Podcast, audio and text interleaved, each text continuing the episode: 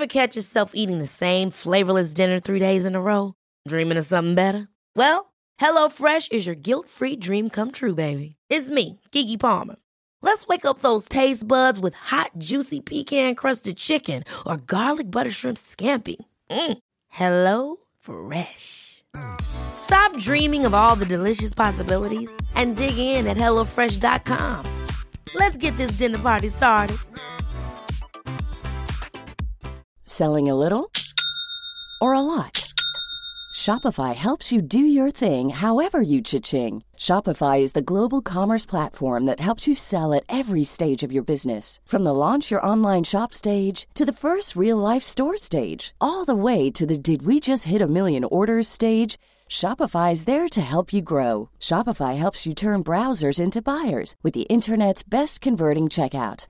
36% better on average compared to other leading commerce platforms because businesses that grow grow with Shopify. Get a $1 per month trial period at shopify.com/work. shopify.com/work. Hiring for your small business? If you're not looking for professionals on LinkedIn, you're looking in the wrong place. That's like looking for your car keys in a fish tank. LinkedIn helps you hire professionals you can't find anywhere else, even those who aren't actively searching for a new job but might be open to the perfect role. In a given month, over 70% of LinkedIn users don't even visit other leading job sites. So start looking in the right place. With LinkedIn, you can hire professionals like a professional. Post your free job on linkedin.com slash people today. De gjorde sitt bästa år någonsin efter att ha satsat på hälsan. Vi tar reda på mer.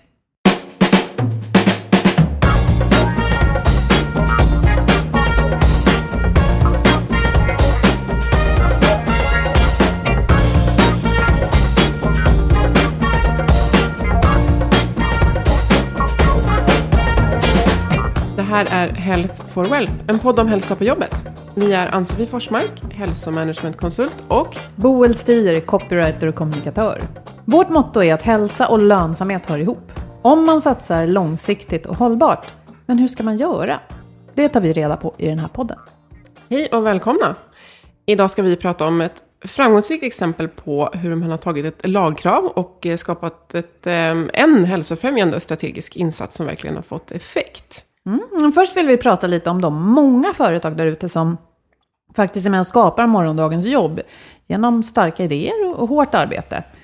Vi tänker på DI Gasell som varje år utser de snabbast växande företagen i landet. Vår samarbetspartner Skandia vill hylla alla tillväxtskapande företag och är därför huvudpartner till DI Gasell. Mm, och eh, under våren så arrangeras flera av de här Gasell-evenemang runt om i landet. Och under våren kan man eh, genom Skandia faktiskt eh, få några biljetter om du är intresserad. Och de här evenemangen äger rum i Malmö 26 april, Göteborg 16 maj och Stockholm 29 maj. Och det är först till kvarn som gäller för att få vara med. Och eh, om ni är intresserade så kan ni läsa mer på di.se gasell. Ja, och vill du vara med så vill du vara med. Vill du ha en biljett? Så skriv till event.skandia.se och ange biljetter till DI Gasell och vilken ort du är intresserad av. Mm, schysst grej. Ja. Nu välkomnar vi våra två gäster i studion. Det är Anna Arenfelt, VD och grundare av Hållbar Vardag och Mikael Törnberg, som också är VD och grundare, men till Akumo. Välkomna hit. Tack. Tack. Och nu måste vi höra här från er vad det är ni jobbar med. Så Anna, vill du börja och berätta om Hållbar Vardag? Ja, jag var med och startade Hållbar Vardag för några år sedan. Och det kom liksom ur en egen känsla av att det är svårt att få ihop vardagen. Jobb, barn, eh, träning och allt det här. Eh, och vi trodde ganska länge att det här handlar liksom om småbarnstiden som det är svårt. Men när vi har börjat jobba med företag så ser vi att det här är liksom någonting som eh, är mer en samhällsfråga. Det är någonting i vår tid som gör att det är svårt att vara hållbar. Så Hållbar vardag vill liksom öka medvetenheten kring den här frågan. Att vi behöver alla fokusera på vår personliga hållbarhet. Och ta fram verktyg för eh, organisationer, familjer, individer att göra sig hållbara. Och då hjälper ni till med eh, att analysera nuläge och skapa strategier för att ta hand om hälsa och ja, att man håller över tid, eller hur, hur jobbar ni? Nej, vi tar mer fram konkreta verktyg som ska hjälpa organisationen att själv äga den här processen. Sen vill man ha konsulthjälp ifrån oss så får man det.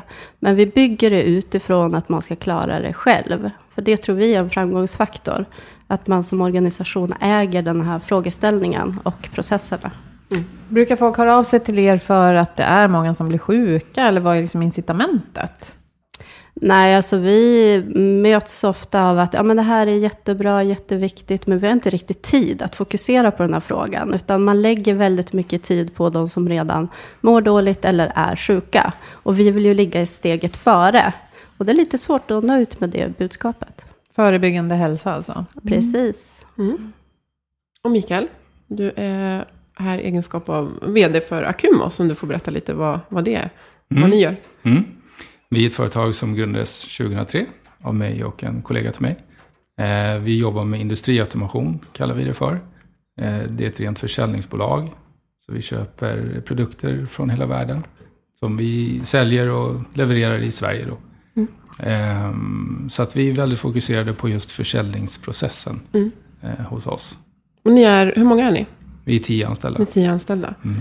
Och hur, hur var det? Hur började det? Hur kommer det sig att du är här med, med, med Anna idag? Ja, det började genom att eh, jag säger fortfarande nya föreskriften. Den är inte så ny längre. Nej, vi säger också fel. Ja, ja precis. Men eh, nej, som, som eh, ägare och, och vd av bolaget så är man ju ansvarig då för den psykosociala hälsan. Det var väl det som var nytt. Och att det skulle då ske ett systematiskt arbete kring det här. Och ja, vi hade inte riktigt koll på det, ska jag ärligt säga. Eh, vi jobbade mycket med vårt verksamhetssystem, eh, men det är mera processer. Eh, och nu skulle det handla om människor då. Eh, Så först leta information, det var steg ett. Vi fick en kallelse, eller en inbjudan till ett seminarium som vi gick på för att ta reda på mer. Men jag, jag kände fortfarande att det fanns inte riktigt någon plan för hur ska vi göra det här rent praktiskt. Eh, jag bara sagt, eh, förtydligar. Alla känner inte till Arbetsmiljöverkets föreskrift. Det, det var ju så nya regler som kom för precis ett år sedan. Och som gör Två. att... Ar- Ja, Ja, just det. Två. Det är ju galet. Time flies så är det. Mm, Ja. det är sant. Eh, nej, men som du säger då, la över an- ett större ansvar på arbetsgivaren. Och då gick ni på ett seminarium. Var det Arbetsmiljöverket eller var det Hållbar Vardag som... Nej, det seminariet, det var, det var chef Ah, som höll i Just det. Eh, och det var ju ett informationsseminarium, mer vad det innebär och, och rena lagkravet då. Just det. Så det var en jurist bland annat som var där och föreläste. Eh, för att få en bild av ansvarsfrågan egentligen i första läget då. Men man pratade inte så mycket om hur. Mm. Det var väl det som var problemet.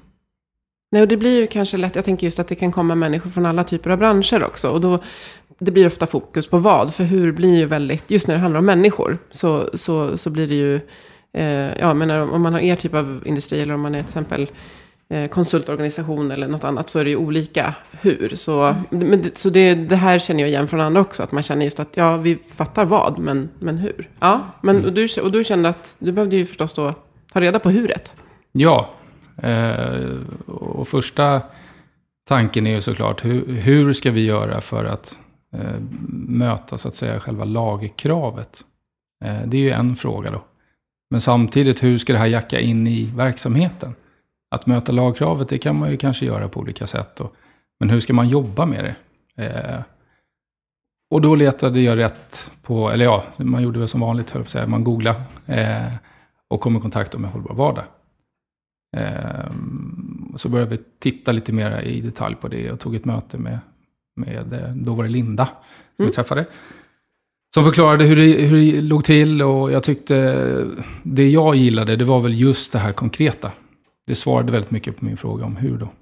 Det fanns färdiga verktyg, färdiga processer som man kunde jobba i. Som passade väl in då i vårt system i övrigt. Så det var väl så vi kom i kontakt. Vill du ge något exempel på ett sånt verktyg eller liknande? Så att... Eh, ja, alltså verktyget som, som vi jobbar med, det, det är en bok helt enkelt. Eh, jag gillade det där analoga. Eh, Nu vet jag att det finns ett digitalt verktyg också. Men så, som vi dessutom tryckte upp då med våran logga på så att det, så att det blir liksom en liten koppling. Eh, Det blir ett eh, verktyg som man kan ha framme på, på skrivbordet som en påminnelse också. Eh, där man Och där bokar... skrev ni ju också en liten text på baksidan. Ja, just det. Eh, om vi mår bra så går det bra eller något sånt där. Mår du bra går det bra. Ja, precis. Det hade vi som ett litet motto då. Ehm, och, nej, men det som händer är väl att, eh, det du Anna var inne på, det här med att man inte har tid oftast. Det stämmer ju. Man har ju inte tid. Så då får man skapa sig tid. Och det här verktyget gör det. Det tvingar en, höll jag på att säga, att skapa den här arenan och diskutera de här frågorna väldigt konkret. Då. Vilka typer av eh, frågor behövde ni diskutera hos er? Ja, då kan jag säga så här att det är det som är svårt att veta. Det tror jag gäller generellt som chef. Eh, det är väldigt svårt att veta vilken typ av frågor som, som är viktigast. För det är mycket det det handlar om. Eh, man kanske inte har en aning om vilka frågor som det kanske pratas om i organisationen. Det kommer fram då. Så att man ska då identifiera ett antal riskfaktorer och ett antal friskfaktorer. Det tyckte jag var ett bra grepp då. Eh, och för oss, det resulterade i en ganska lång lista kan jag säga med, med, med båda delar. Eh, men i slutändan så blir ju det, eh, det blir då handlingsplanen och det som man då gör actions mot. Och följer upp då. Och, Vill du ge något exempel där på en, eh, om vi tar en frisk, eller vi tar en riskfaktor och så kan vi ta en friskfaktor också som ni, som ni satte action på så att säga. Ja, den största frågan som det mynnade ut i, det var egentligen arbetsmiljön. Den, den fysiska arbetsmiljön faktiskt. Vi sitter väldigt trångt. Eh, vi växer och vi har en lokal som, ja, den är ju statisk. Eh, så, och det är ganska hög ljudnivå ibland när alla är inne på kontoret. Vi sitter i ett öppet landskap. Då, då resulterade det i, den, den långa planen på det är ju, antingen får vi ju flytta eller bygga ut. Och då valde vi att vi kommer att gå vidare med att försöka se möjligheten att bygga ut. Men det är ingenting som löser någonting den närmsta tiden så att säga. Det tar lite tid. Eh, den kortsiktiga lösningen var att eh, vi la in mattor. Eh, vi satte upp gardiner, sådana här ljuddämpande gardiner. Vi satte in skärmväggar. Och det i sig resulterade i en direkt förbättring. Då. Så det var ett ganska enkelt sätt att få reda på. Det var ett stort problem. Eh, jag hade inte uppfattat att det var så stort. Eh, och med ganska enkla lösningar då så... Eh, det, och det var ett beslut som vi tog vid sittande bord. Eh, Konkret. Konkret. Mm, mm. Ja. Mm. Och vad hade ni för, um, någon, någon, er starkaste friskfaktor som ni håller i och vårdar? Eh, det är också en av våra värderingar. Engagemang kom upp faktiskt som en frisk faktor. Att alla kändes väldigt engagerade eh, i det vi gör. Eh, och det var ganska skönt för mig att höra då att det, det var någonting som organisationen lyfte fram själva som en frisk faktor. Eh, och sen kopplar man det också till en känsla då i det här verktyget. Och det, det, var, det var lite svårt faktiskt, men eh, alla gjorde det. Och sen kunde man då titta, var, var det mycket som var lika? För att en känsla, det, det är någonting som växer i en då. Eh, Det kan lätt bli lite floskler annars, de här orden. Men om man kopplar det till en känsla, då är det någonting eh, som landar, tror jag, bättre. Alltså krasst, hur, hur känns det när jag är engagerad på jobbet? Lite precis, så. Mm. exakt så. Och den här processen som, som det här ändå är då, hur, ehm, hur, hur jobbade ni med den? Tog ni liksom boken och egentligen samlade folk till ett möte och började sätta igång? Eller hur, hur har ni jobbat och hur jobbar ni vidare? Ja, man kan välja själv där hur, hur man vill göra det. Eh, vi valde att börja med en föreläsning då. Så vi tog in en konsult från Hållbar Vardag, Linda i det här fallet, som, som hade en föreläsning för allihopa och förklarade det här konceptet, för det tror jag är viktigt. Eh, det gäller generellt tror jag, om man ska driva någon form av förändring. Eh, då är det nog viktigt att tala om varför man gör den. Vad är syftet med det här? Och inte bara säga att nu ska vi göra det här, det är bra för er. Kom igen, det blir kul. Eh, så att det blev ganska bra början. Eh, så redan innan vi hade satt igång så hade vi lite nedförsbacke. Faktiskt lite vind i ryggen. Då. Och det eh, ihop med att det fanns ett konkret verktyg. Jag är tillbaka där igen med den här boken då. Som man faktiskt kan hålla i och se och bläddra i och sådär. Det gjorde då att processen startade ganska enkelt. Så vi bokade helt enkelt in en föreläsning och sen bokade vi in olika tider för workshops då.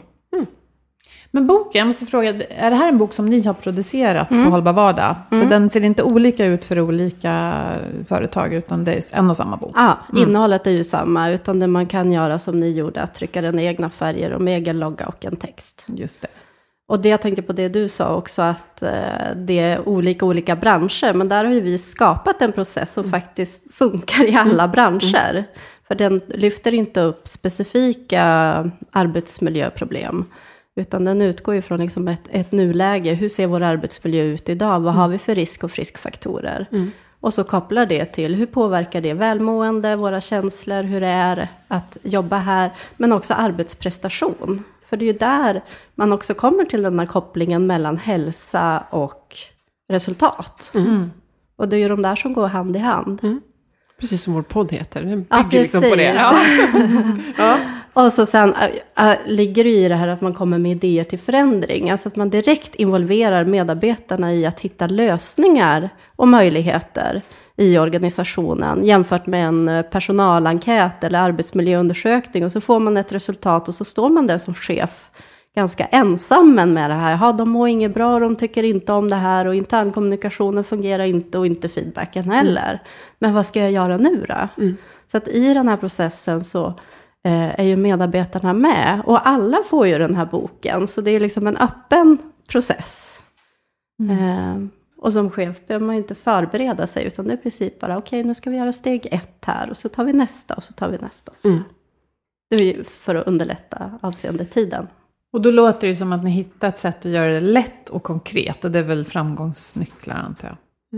Och alla är bara med och var engagerade. Och nu, nu som du säger, ni är tio stycken. Men det här går ju förstås att göra på, liksom, vilket ni har exempel på, på större grupper också förstås. Och som du säger, den är inte bransch, den är branschneutral. För att man lägger ju på sina egna, sina egna utmaningar. Men ni såg ju, ni har ju sett resultat. Vilka typer av resultat har ni sett? Ja, de resultaten som vi har sett, är ju, de mätbara, är ju att vår frisknärvaro har ju ökat. Eh, vilket är ganska skönt. Så det är ju någonting som vi har mätt under ett antal år. Då. Eh, vi märker väl också att man, alltså det, det går inte riktigt att mäta, men man märker i, eh, i den här typen av möten då, som vi har, där vi dryftar de här eh, sakerna, så är det lättare samtal. Alltså det kan låta lite flummigt, men jag, jag vet precis vad jag menar. Om man jämför med tidigare. Eh, man har liksom skapat en arena där det är okej att prata om sådana här saker. Det är ingen som tar illa upp, det, det uppfattas inte som kritik. Utan eh, jag tror det bygger väldigt mycket på att eh, har man sagt någonting så det kanske inte blir så som man önskar. Men eh, det lyssnas på i varje fall och man pratar om det. Det, det tror jag är viktigt. När du säger att eh, en arena där man kan prata om sådana här saker, tänker du då på hur vi mår och hur vi har det tillsammans? Ja, eh, precis. Det, det låter lite dumt när jag kanske säger så. Men det jag menar är de psykosociala faktorerna. Eh, just för att eh, jag tror att det är ganska många som upplever det som eh, nästan lite skrämmande. I varje fall om jag utgår från mig själv. För jag hade ju som sagt ingen aning om hur jag skulle hantera det här. Jag tog något exempel för Anna tidigare. Ska jag stå i, i dörren varje morgon och säga hej, hur mår du? Till alla anställda. Om man liksom ska dra det till sin extrem. Just det, för Eh. du ska plötsligt vara ansvarig för allas hälsa i liksom både individuellt och organisatoriskt perspektiv, eller? Ja, alltså det var ju min uppfattning när jag fick reda på eh, den här nya föreskriften. Eh, du som chef är numera ansvarig för hur folk som du har anställt mår. Och hur ska jag ta reda på det? Det? Det är ju där någonstans det blir svårt. Eh, och det är klart att det borde väl vara självklart att man ska bry sig om hur, hur, hur vi mår på jobbet. Eh, men nu ska det dessutom då, det ska dokumenteras och det ska skötas med en viss systematik då. Eh, och det är väl det som är den stora skillnaden. Sen kan jag tycka generellt det här med lagkrav. Det är ju synd att det ska behöva gå så långt. Men å andra sidan så är det, det är absolut nödvändigt. Det märker man. Eh, för det är först det som jag tror gör att man eh, sätter igång helt enkelt. Ja, men för jag tänker, det är intressant som du säger att eh, ni hade ett engagemang redan. Det är ju något som många får jobba väldigt hårt för att få. Så ni hade liksom någon slags guldskatt i den bemärkelsen. Och när ni satte er ner och diskuterade frisk och, sjuk, eh, frisk och eh, vad säger man? friskfaktorer och riskfaktorer. Så eh, konstaterade ni att nej, vi behöver göra något åt den fysiska arbetsmiljön. Så det verkar som att det gav er sparken i baken att förändra det. Och då tänker jag att egentligen borde ni väl då alltså, rimligen ha haft ett utrymme där ni kunde säga sånt till varandra. Alltså det låter lite för mycket här och det är jobbigt med ljud. Men är det det att man är så inne på att bara leverera hela tiden så att man inte har de här samtalen? Jag tror, jag tror att just det här med forum tror jag är viktigt. Mm. Jag tror det är lätt som chefer att glida undan och säga, ja men det där har vi pratat om, kommer du inte ihåg den där lunchen eller den där fikarasten? Problemet med det är ju att, ja alla kanske har hört det, eh, men det är ju ingen som tar ansvar för frågan. Utan, ja vi har pratat om det här. Och så glider man undan lite grann. Typ att du säger så här, det är viktigt att alla mår bra och så nickar alla. Ja, eller att eh, någon säger just det här, eh, jag tycker det är lite bullrigt här. Ja, mm. jo, jag vet. Mm. Och sen när alla går och jobbar vidare, sen är det, det händer liksom ingenting. Mm. Skillnaden här är ju att nu har man en, eh, en workshop då, som vi kallar det för, där de här frågorna kommer upp. Det skrivs ner i de här böckerna. Man sätter en tidsplan på det. Så det blir ju jättejobbigt då nästa möte om det inte har hänt någonting. Mm. Fiffigt. ja. För den personen då som, som är ansvarig för att göra eh, saker, och det är olika. Det behöver absolut inte vara chefen som gör det. Vissa saker tar ju absolut chefen och gör. Eh, där valde vi att hålla det ganska neutralt. Alltså det fanns ingen rangordning där. Utan där var vi alla mm, liksom individer som skulle hjälpas åt. Och då är det klart att tar man på sig en uppgift och sen så har man en ny, ett nytt möte då om fyra veckor säger vi. Mm. Och så har man inte gjort det man sa att man skulle göra. Mm. Där kommer uppföljningen och systematiken in. Mm. Sen ligger det ju i verktyget också en individuell förberedelseuppgift. Så alla uppmanas ju till att faktiskt fundera över inte bara sin arbetsmiljö utan hela sin vardag. För det gäller ju också att placera den här stressen mm. eller ohälsan som man upplever på rätt ställe. Liksom. Handlar den om jobbet eller är det någonting hemma? Eller handlar det om hur jag tar hand om mig själv? Mm. Så det är ju ytterligare ett verktyg som ingår i vårt koncept. Mm. Att medarbetare får ett lika konkret verktyg för att se över hela sin vardag. Sen är det ju svårare som arbetsgivare att liksom säga det här ska du göra, gå hem och ta hand om dig. Mm. Där märker vi att det finns liksom det här med integritet och vart går mm. gränsen. Men, men det är ju mera välvilja ser jag det som. Jag brukar säga slå in ditt guldpaket och säga att jag, jag månar om dig. Och jag vet ju att mår du bra hemma så mår du bra på jobbet och har vi det bra på jobbet så mår du bra hemma mm. också. Mm. Det hänger ju ihop det där. Mm. Så att vi behöver jobba både på individnivå med vår hållbarhet och på arbetsplatser. Men då uppfattar jag det som att i ert samarbete har eh, medarbetarna uppmuntrats att reflektera kring hur man mår, men de privata delarna, där har ju inte arbetsgivaren liksom pekat på att du borde göra si eller så, utan det är upp till var och en. Det här är en intressant fråga, eh, för nu är vi just i det här gränslandet då. Eh, för det var också, jag reflekterade över att det var väldigt många som kommenterade det på det här seminariet jag pratade om. Just det här, vart ska man dra gränsen? Eh, vad har vi rätt att lägga oss i? Kontra vad har vi liksom inte rätt att lägga, lägga oss i? Och det är klart, privatlivet, eh, den gränsen till att börja med, den är ju lite utsuddad redan mm. idag. Eh, med, med mejl och telefonsamtal, arbetstider och så vidare. Eh, men, men där är väl min rekommendation, så som vi valde att göra, det var ju att skriva väldigt tydliga policies då. Mm. Eh, och sen valde vi också att ta det här verktyget, även den privata delen. Och vi gjorde precis så. Vi delade ut det till alla. Och eh, sa att det är självklart högst individuellt vad man väljer att göra. Men då har man i varje fall fått möjligheten. Då. För de är ju starkt kopplade till varandra. Mm. Och där i helgen så stött, ramlade jag över en skrift. Det var Hjärnfonden som hade ställt samman lite kring psykisk ohälsa. Och då hade man tittat på en stressmottagning, de som hade blivit sjuka då. Då var det 76 procent, då var det en kombination av privat och arbete som gjorde att man ja, blev så pass stressad så att det ledde till ohälsa. Mm. 20 procent eh, handlade om enbart en jobbstress och 4 procent om enbart privatlivet.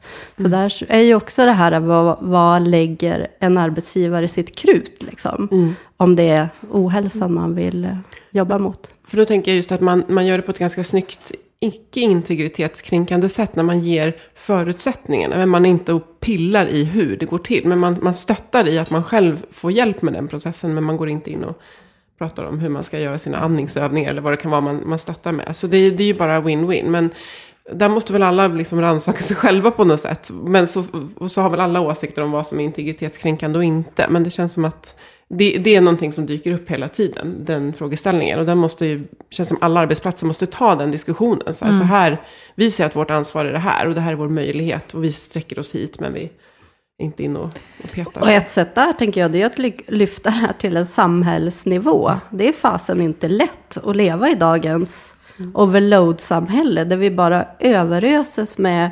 information och det ska vara effektivitet både hemma och på jobbet och sådär. Att det här är ju, mm. det här är ju någonting, en mänsklig fråga ja. idag liksom. Ja, Hur gör man sig hållbar i det här äh, tempot, det här informationsflödet, jämförelsesamhället, alla marknadskrafter som vi utsätts mm. för. Mm. Och det gäller ju barnen också.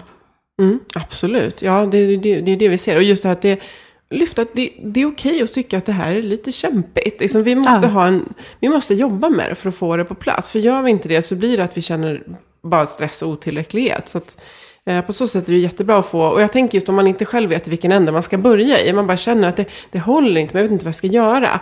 Så jag har ju också tittat på det här verktyget som är riktat till individer, jag tittar på båda, och just att det är väldigt så här, metodiskt, att man, man börjar skapa en bild över hur, hur ens vardag ser ut och vad man kan börja jobba med. För att utmaningar, det det kommer vi ha. Alltså mm. så är det. Men hur, hur skapar vi styrkan att ta hand om dem? Jag tycker det skulle vara jättekul att höra mer om konkreta exempel som ni har jobbat med och mm. sånt ni har gjort. Vill du dela med dig lite mer? Um, ja, man kan väl säga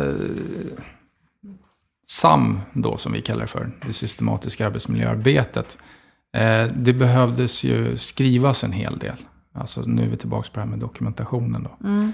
Eh, så det har varit en ganska lång, eh, stundtals jobbig process att få, få det på plats. Eh, men det är återigen, det, det är så att säga pappersbiten av det hela. Och då tyckte jag också det var viktigt att lägger vi det jobbet och ja, resurserna på att ta fram det här, så måste det finnas någon koppling till verksamheten. Eh, för annars så blir det den här papperstigen som, som man skriver en gång, återigen för att bemöta eventuella lagkrav.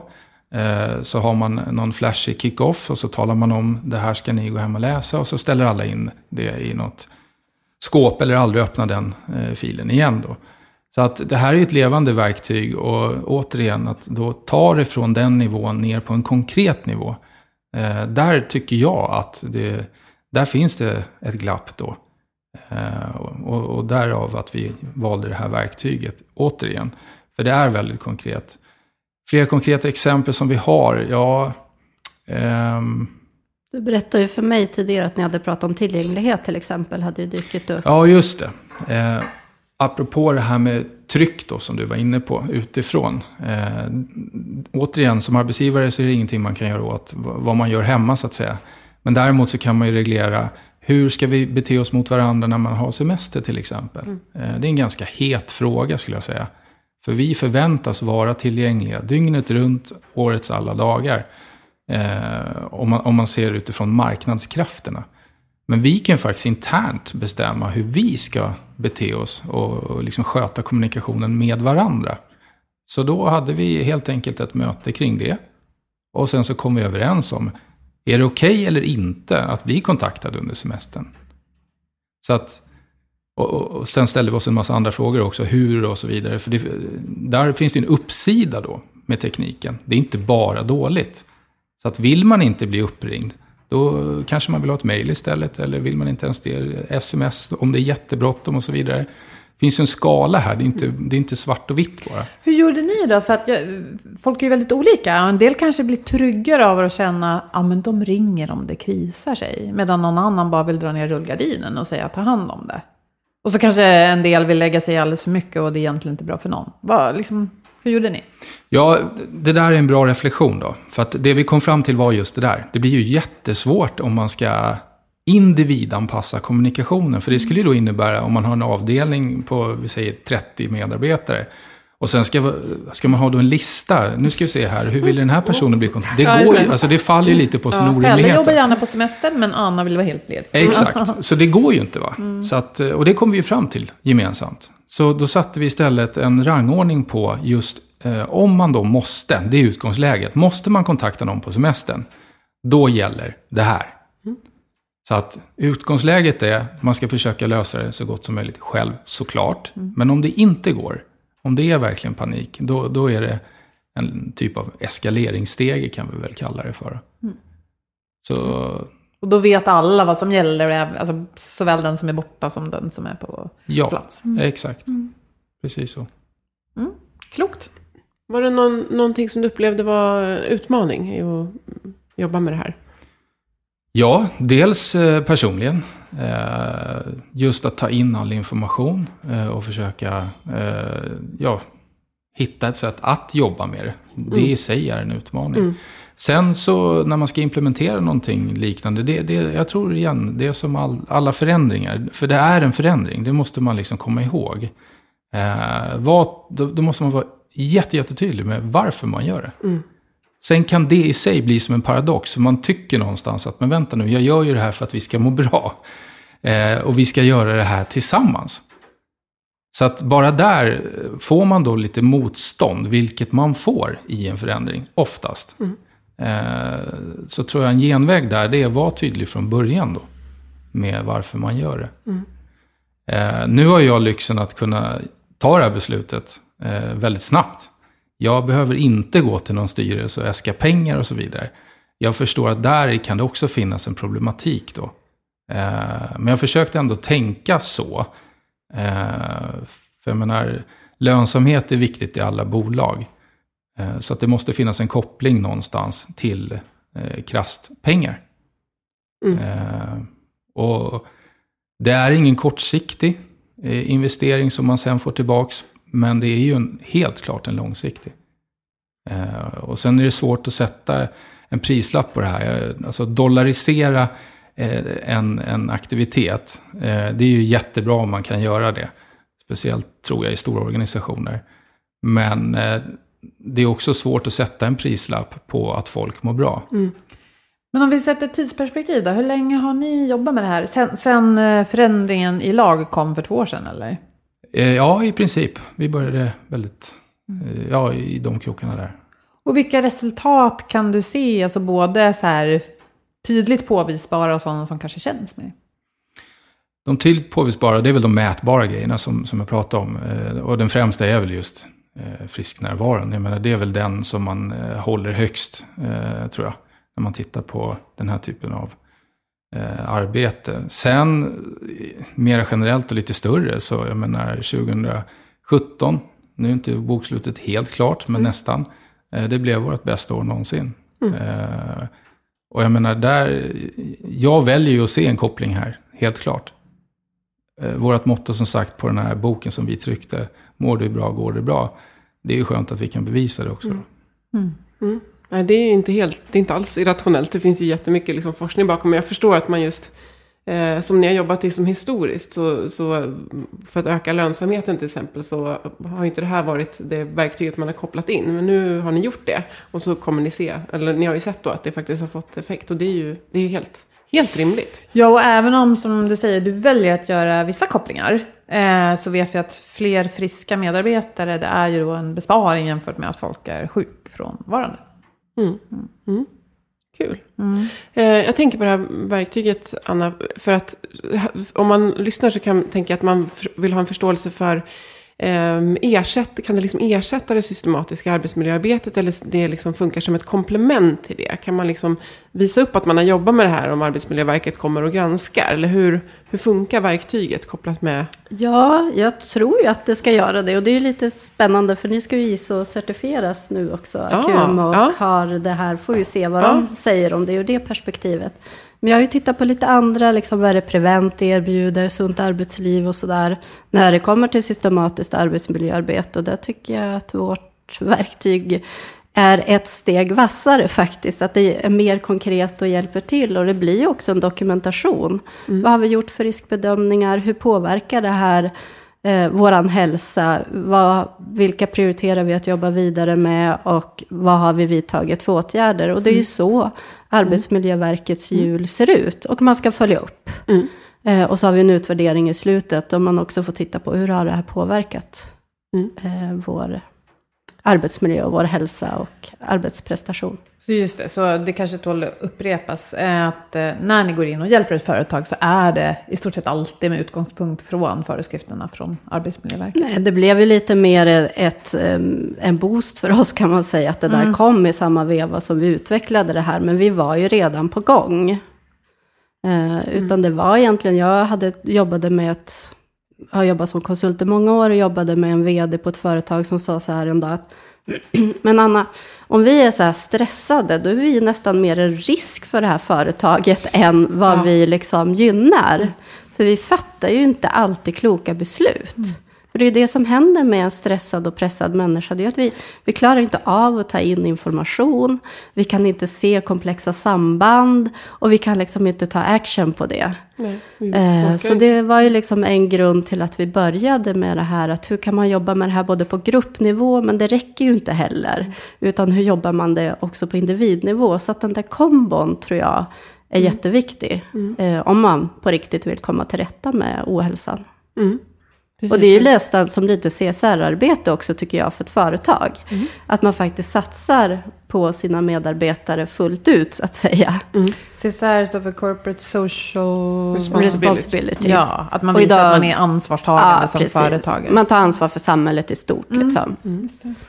För vi har ju liksom barn som mår dåligt och vi har en planet som ska räddas. Så att det är ju mycket vi som individer ska räcka till. Inte bara prestera bra på jobbet, utan vi behöver ju vara goda samhällsmedborgare också. Och det orkar vi ju vara mer om vi inte liksom bara ramlar ut från arbetsplatsen helt slut och bara ska återhämta oss till nästa arbetsplats. Ja, utan skapa den här, eh, återkommer till det här ordet med hållbar.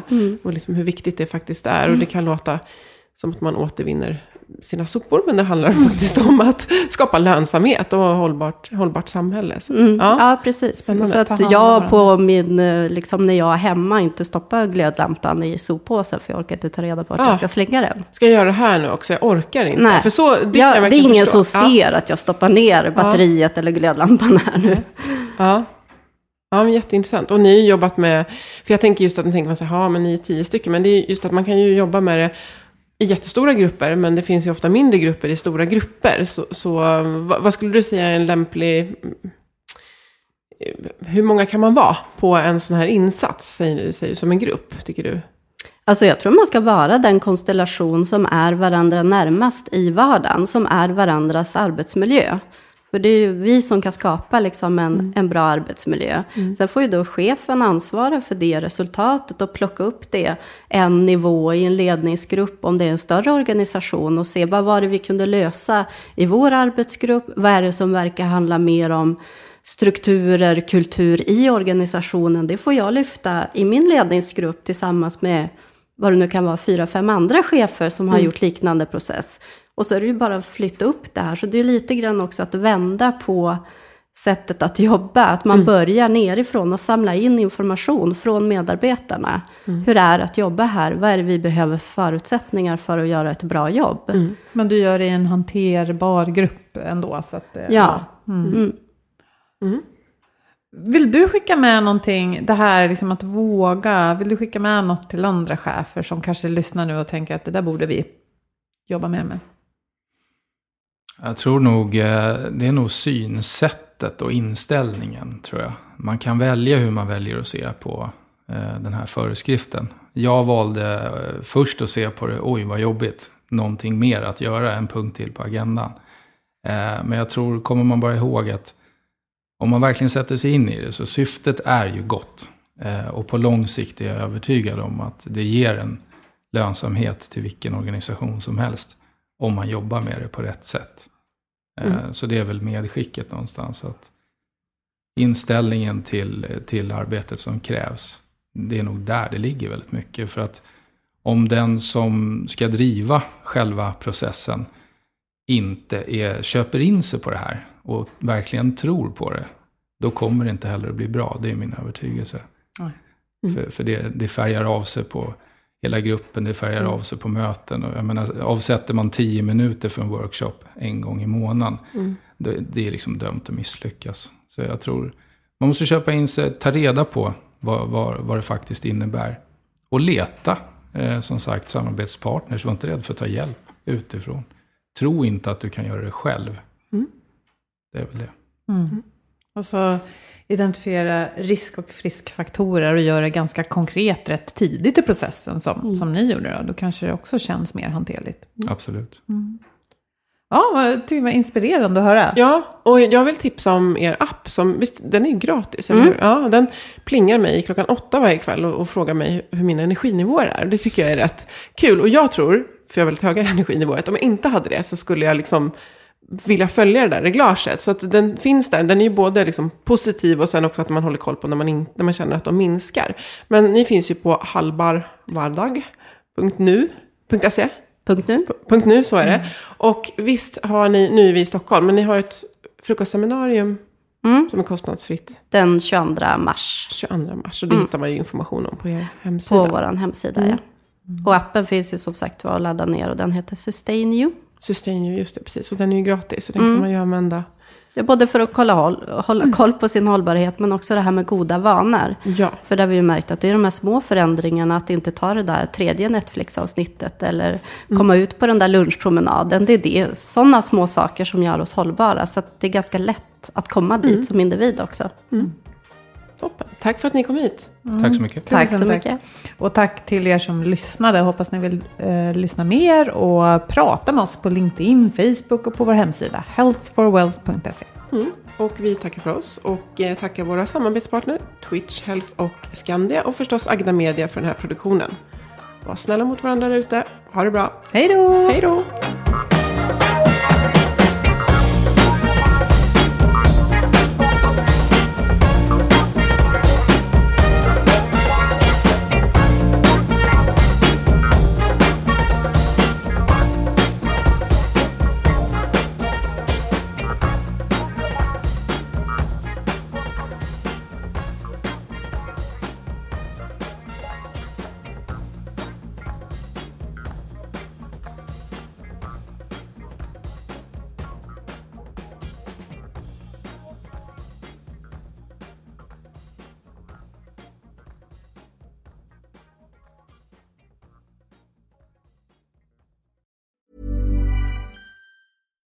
Deserves the best, and there's no better place to shop for Mother's Day than Whole Foods Market. They're your destination for unbeatable savings, from premium gifts to show-stopping flowers and irresistible desserts. Start by saving 33% with Prime on all body care and candles. Then get a 15-stem bunch of tulips for just $9.99 each with Prime. Round out Mom's menu with festive rosé, irresistible berry chantilly cake, and more special treats. Come celebrate Mother's Day at Whole Foods Market. Hi, I'm Daniel, founder of Pretty Litter. Cats and cat owners deserve better than any old fashioned litter. That's why I teamed up with scientists and veterinarians to create Pretty Litter. Its innovative crystal formula has superior odor control and weighs up to 80% less than clay litter. Pretty Litter even monitors health by changing colors to help detect early signs of potential illness. It's the world's smartest kitty litter. Go to prettylitter.com and use code ACAST for 20% off your first order and a free cat toy. Terms and conditions apply. See site for details. Hey, it's Paige DeSorbo from Giggly Squad. High quality fashion without the price tag. Say hello to Quince. I'm snagging high-end essentials like cozy cashmere sweaters, sleek leather jackets, fine jewelry, and so much more. With Quince being 50 to 80% less than similar brands. And they partner with factories that prioritize safe, ethical, and responsible manufacturing. I love that. Luxury quality within reach. Go to quince.com slash style to get free shipping and 365 day returns on your next order. Quince.com slash style.